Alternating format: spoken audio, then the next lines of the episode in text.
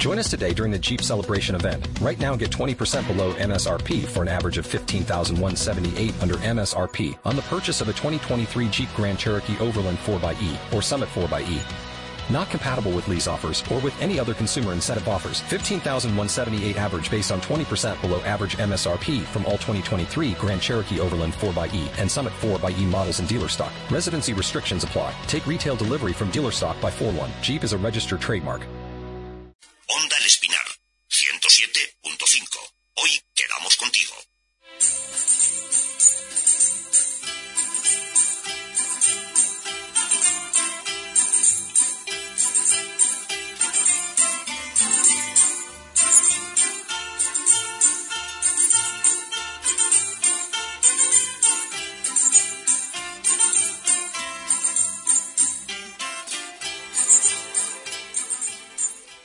Iniciamos ahora un interesante viaje al pasado como el que cada jueves con su intervención nos trae Bernardo Subirón. Bernardo, muy buenas tardes. Buenas tardes. El otro día estuvimos hablando del origen de la civilización en todos los sentidos. Las primeras fundaciones de ciudades a orillas del río Éufrates, la aparición de la escritura.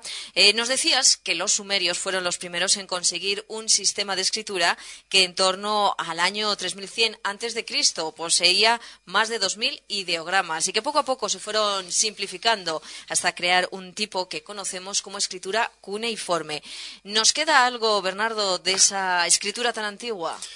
Pues afortunadamente sí, nos quedan, nos quedan muchas cosas, más de las que cabía o cabría pensar en función de los avatares de la historia de esa zona. ¿no? Nos quedan inscripciones, nos quedan códigos de leyes, las primeras que se escribieron, y sobre todo nos queda eh, un relato, un, relato que es desde luego el más antiguo del mundo y que eh, nos cuenta las andanzas, entre comillas, de un rey de una ciudad muy importante de, de Mesopotamia, la ciudad de Uruk, de un rey que se llamaba Gilgamesh y que reinó porque es un rey histórico. ¿Existió realmente sí, ese sí, personaje? Sí, existió en torno al año 2750 antes de Cristo.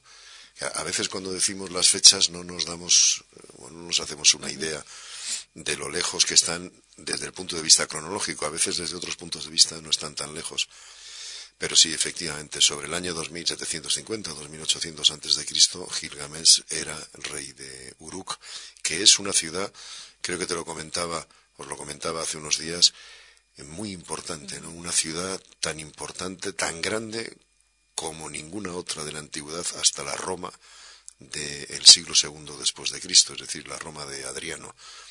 Hasta entonces ninguna ciudad pudo compararse con, con esta ciudad de Uruk, de la que desafortunadamente quedan, y sospecho que tal y como están las cosas en ese territorio que es el actual Irak, quedan muy pocas cosas. Antes decías lo de los 2.000 ideogramas. Eh, el, el, otro día intentaba explicar ¿no? lo que era un ideograma. Y imagínense ustedes lo que supone un sistema de escritura con 2.000 símbolos. El ataque a nuestra memoria sería... Puede ser una locura. Una locura, efectivamente, ¿no? Por eso a veces tampoco caemos en la cuenta de lo que supuso dar el salto que se dio en el Mediterráneo, en, en, en el territorio de los fenicios y en Grecia, de pasar de ese código de 2.000 signos a uno que llamamos alfabeto, uh -huh. que tiene entre 20 y 25 nada más, y que además son muy fáciles de hacer. Eso es un paso que yo creo que nunca hemos valorado suficientemente, porque claro. ¿Pero no supones una pérdida eh, no, cultural, Bernardo? Yo creo que no. Al contrario, es decir, dos mil símbolos estaban al alcance de unos cuantos nada más, especialmente uh -huh. de los sacerdotes. Es decir, la cultura, el conocimiento sobre todo, el conocimiento de muchas cosas, estaban solo en manos de los sacerdotes. El cambiar ese sistema por un alfabeto de apenas 20 símbolos, como hicieron los griegos, supone que el conocimiento está ya a partir de entonces al alcance de cualquiera que quiera leer y que quiera escribir, porque aprenderse 20 o 23, 24 uh -huh. signos está al alcance de cualquiera. 2000 no tanto. Uh -huh. Desde luego. ¿Y qué nos cuenta Gilgamesh? Gilgamesh es, una, es un relato, a mi manera de ver, absolutamente fascinante, ¿no? porque en el fondo es el origen de muchos otros relatos eh, que conocemos. Por ejemplo, en el Gilgamesh aparece por primera vez el diluvio universal. Que no aparece por primera vez en la Biblia, sino en Gilgamesh, ya tendremos ocasión de leerlo, en términos prácticamente idénticos a, los que aparecen en la Biblia, es decir, la Biblia lo toma de ahí. Pero es sobre todo, aparte de eso, la historia de dos cosas. La primera, la historia de cómo se civiliza un hombre salvaje, que es un tema que a mí me parece absolutamente eterno, ¿no? clásico. Y la otra parte de la, de la historia de Gilgamesh es la historia de un viaje, de dos viajes, mejor dicho. Uno, digamos, relativamente fácil, ¿no? Un viaje en busca de un monstruo al que hay que matar, porque los monstruos simbolizan siempre mundos antiguos que hay que superar en, pro de la civilización. Pero el otro viaje, que es el que Gilgamesh hace solo, es un viaje que yo creo que simboliza también el que hacemos todos nosotros, ¿no? Es un viaje en busca de un imposible, en busca de la inmortalidad, en busca del secreto del tiempo. Pero eso es una misión imposible. Imposible, no tanto porque, vamos, eh, sí, efectivamente es una misión imposible, porque como veremos, Gilgamesh no consiguió encontrar el secreto. Lo encontró, pero lo perdió. Ya, ya os lo contaré cuando lleguemos ahí. Pero desde luego lo que Gilgamesh no sabía con toda seguridad es que el secreto de la inmortalidad está en la escritura, y en ese sentido Gilgamesh es inmortal. Unos cuantos miles de años después de haber sido escrita esta historia, aquí estamos en, la radio del Espinar hablando de ella, ¿no? Así que seguro que ese Gilgamesh hubiera sabido esto si hubiera ido a la tumba con más calma de la que parece que se fue.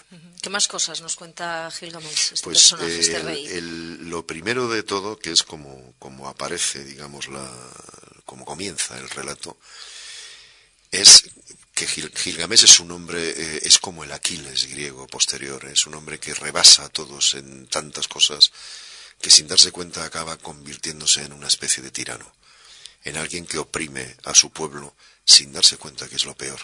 Eso también es, es un símbolo realmente de, mm, fin, de, un, de una cosa eterna, ¿no?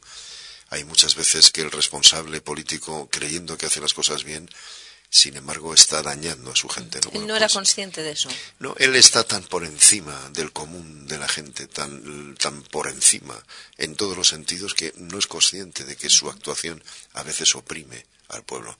Y el pueblo de Uruk llega un momento en el que ya no puede más. Y entonces se dirige al dios supremo de los sumerios, que era Anu, y le pide que haga algo para evitar ese problema. Y entonces Anu encarga a la diosa Aruru que de, de barro y agua, exactamente igual que el relato de la Biblia, haga, insufle vida a una figura que sea un igual de Gilgamesh, a ver si así lo contrarresta. Y eso es lo que hace, lo que hace Aruru. Aruru lo que hace es moldear la figura de un hombre llamado Enkidu, le, le mete dentro ¿no? el hálito de la vida y lo manda a la tierra para que contrarreste con su sola presencia el poder eh, absolutamente desmesurado de Gilgamesh. Y así es como empieza el relato. ¿Y cómo continúa? Porque nos dejas con la miel en los labios. pues eh, es a mí lo que más me impresionó de este relato, cuando lo leí por primera vez, es que Enkidu efectivamente aparece en la tierra, pero es un hombre absolutamente salvaje. Vive con los animales, come hierba, come pasto, se relaciona con ellos, bebe de las charcas y un día es descubierto por casualidad por un trampero, uno de estos hombres que se dedican a poner trampas en el campo, como siempre, para poder probablemente sobrevivir, ¿no? Para cazar, cazar algún animal. Pero claro, ve a Enkidu y se asusta, porque le parece un ser absolutamente sobrenatural y se va corriendo. Se lo cuenta a su padre y su padre le dice, vete a ver a Gilgamesh, al rey, que él seguro que sabe lo que hay que hacer. Y eso es lo que hace el trampero. El trampero va al palacio pide audiencia y se la conceden inmediatamente y, le cuenta lo que ha visto a Gilgamesh. Y Gilgamesh no se lo toma muy en serio. Le dice, sin embargo, vete al templo de Istar, que es una diosa que equivalía en Mesopotamia a lo que luego sería la Afrodita griega o la Venus romana, una diosa del amor y del amor físico, ¿no? Y allí en el templo contacta con una de sus servidoras y llévatela que ella seguro que sabrá lo que hacer con Enkidu. Es decir, la solución que propone Gilgamesh es que una mujer civilice al hombre salvaje. Y el trampero, por eso digo que me impresionó muchísimo, porque el trampero efectivamente se va a donde está Enkidu con Samsat, que es como se llamaba esta mujer. Y entonces ella ve por primera vez a Enkidu y si queréis os leo literalmente lo que cuenta el relato en relación con lo que ocurre, porque es uno de esos pasajes que a mi manera de ver deberían estar en cualquier antología de la literatura, teniendo en cuenta que es un pasaje escrito mil años antes que la Ilíada.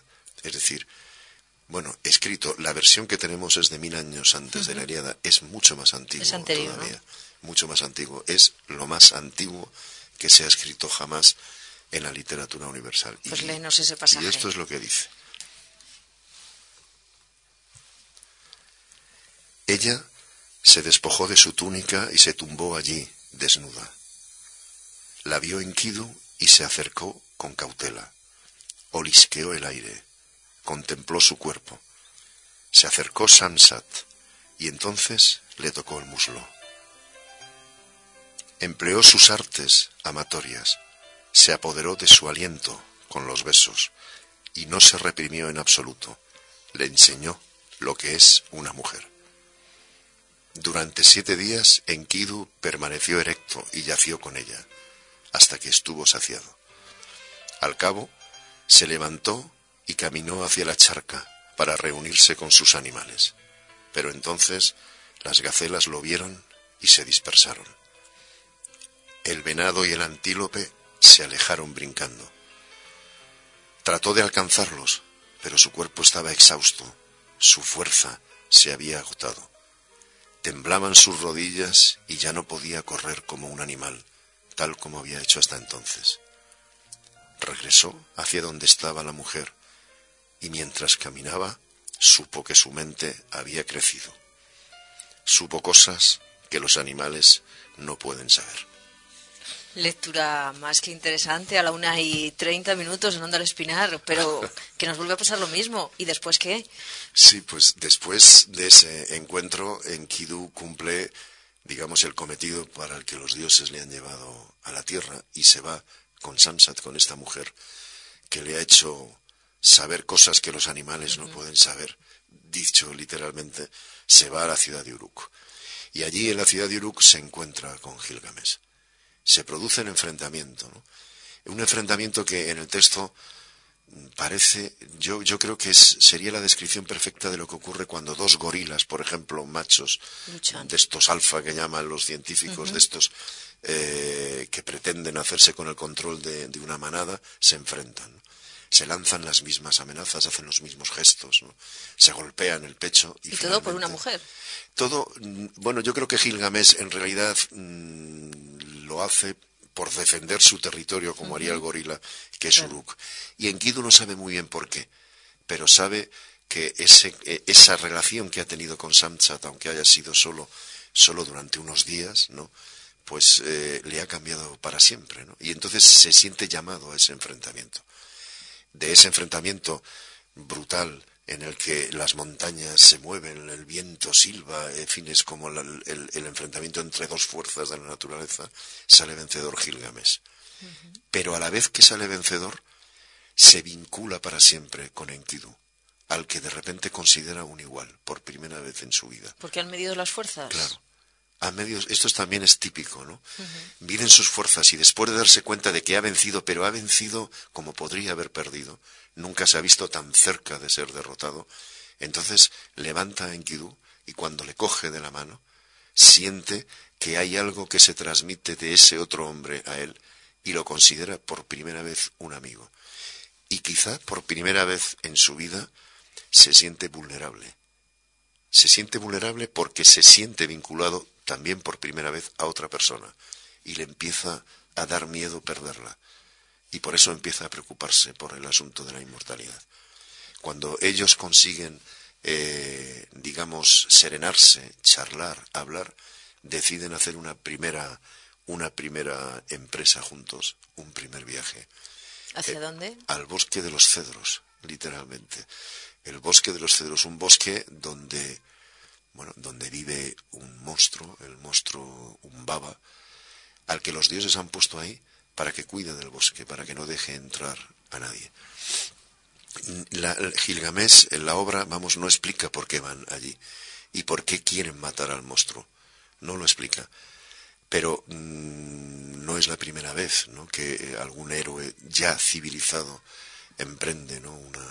Un largo viaje para, digamos, echar del mundo civilizado a esos seres monstruosos ¿no? que simbolizan que simbolizan el pasado, pero que también simbolizan un, un, equilibrio. Es el caso, por ejemplo, de Hércules, ¿no? O en otro sentido, pero prácticamente igual, el caso de Don Quijote, que sabe que tiene que hacer lo que tiene que hacer, pero no sabe por qué. Ve a los molinos o a los, que él cree que son, claro, y se tira por ellos sin una explicación, porque esa es la obligación de un héroe trágico en el fondo, que con su sufrimiento lo que hace es que el resto de la sociedad pueda seguir progresando. ¿Sus vidas acaban unidas? Sí, cuando, cuando llegan al, al, bosque de los cedros, primero le entra muchísimo miedo a Gilgames. Cuando ve a un baba, cuando le oye resoplar, cuando, cuando nota su aliento a lo lejos, le entra miedo.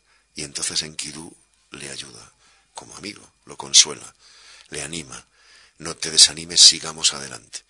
Cuando llega la hora de la verdad y el enfrentamiento ya es inevitable, entonces es Enkidu el que tiembla, el que, el que le da la impresión de que de allí no va a salir nada bueno. Y entonces Gilgamesh le anima a él.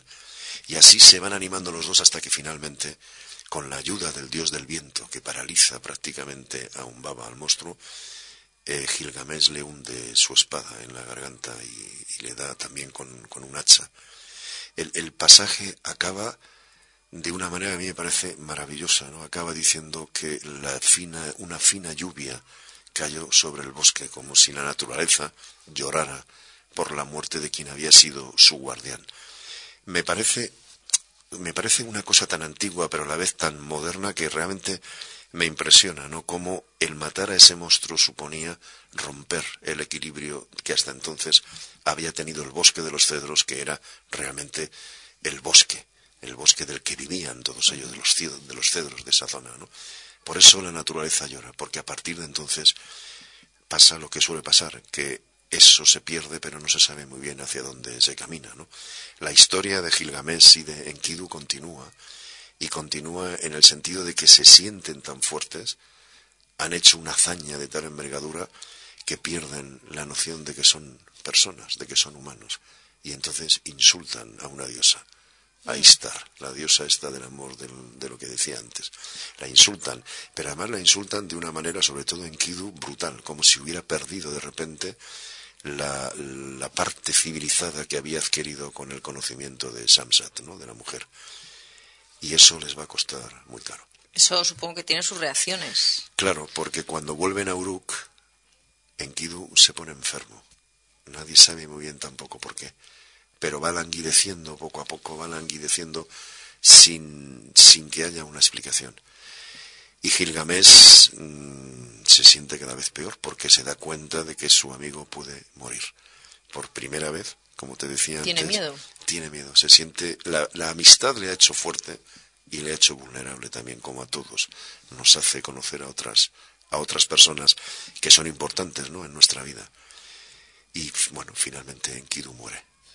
Bernardo, si te parece, vamos a terminar hoy con un segundo pasaje. Sí, este, si, si queréis, si queréis, y, el próximo día terminamos, ¿no? Si tenemos muchos Nos da tiempo, nos da tiempo. El pasaje en el que finalmente eh, matan a un baba. ¿Y cómo termina ese, monstruo del bosque de los cedros. Al escuchar a su amigo, que lo animaba, volvió en sí Gilgames. Entonces lanzó un alarido alzó su enorme hacha, la blandió y la hundió en el cuello de un baba. Manó la sangre de nuevo. Otra vez el hacha golpeó la carne y el hueso.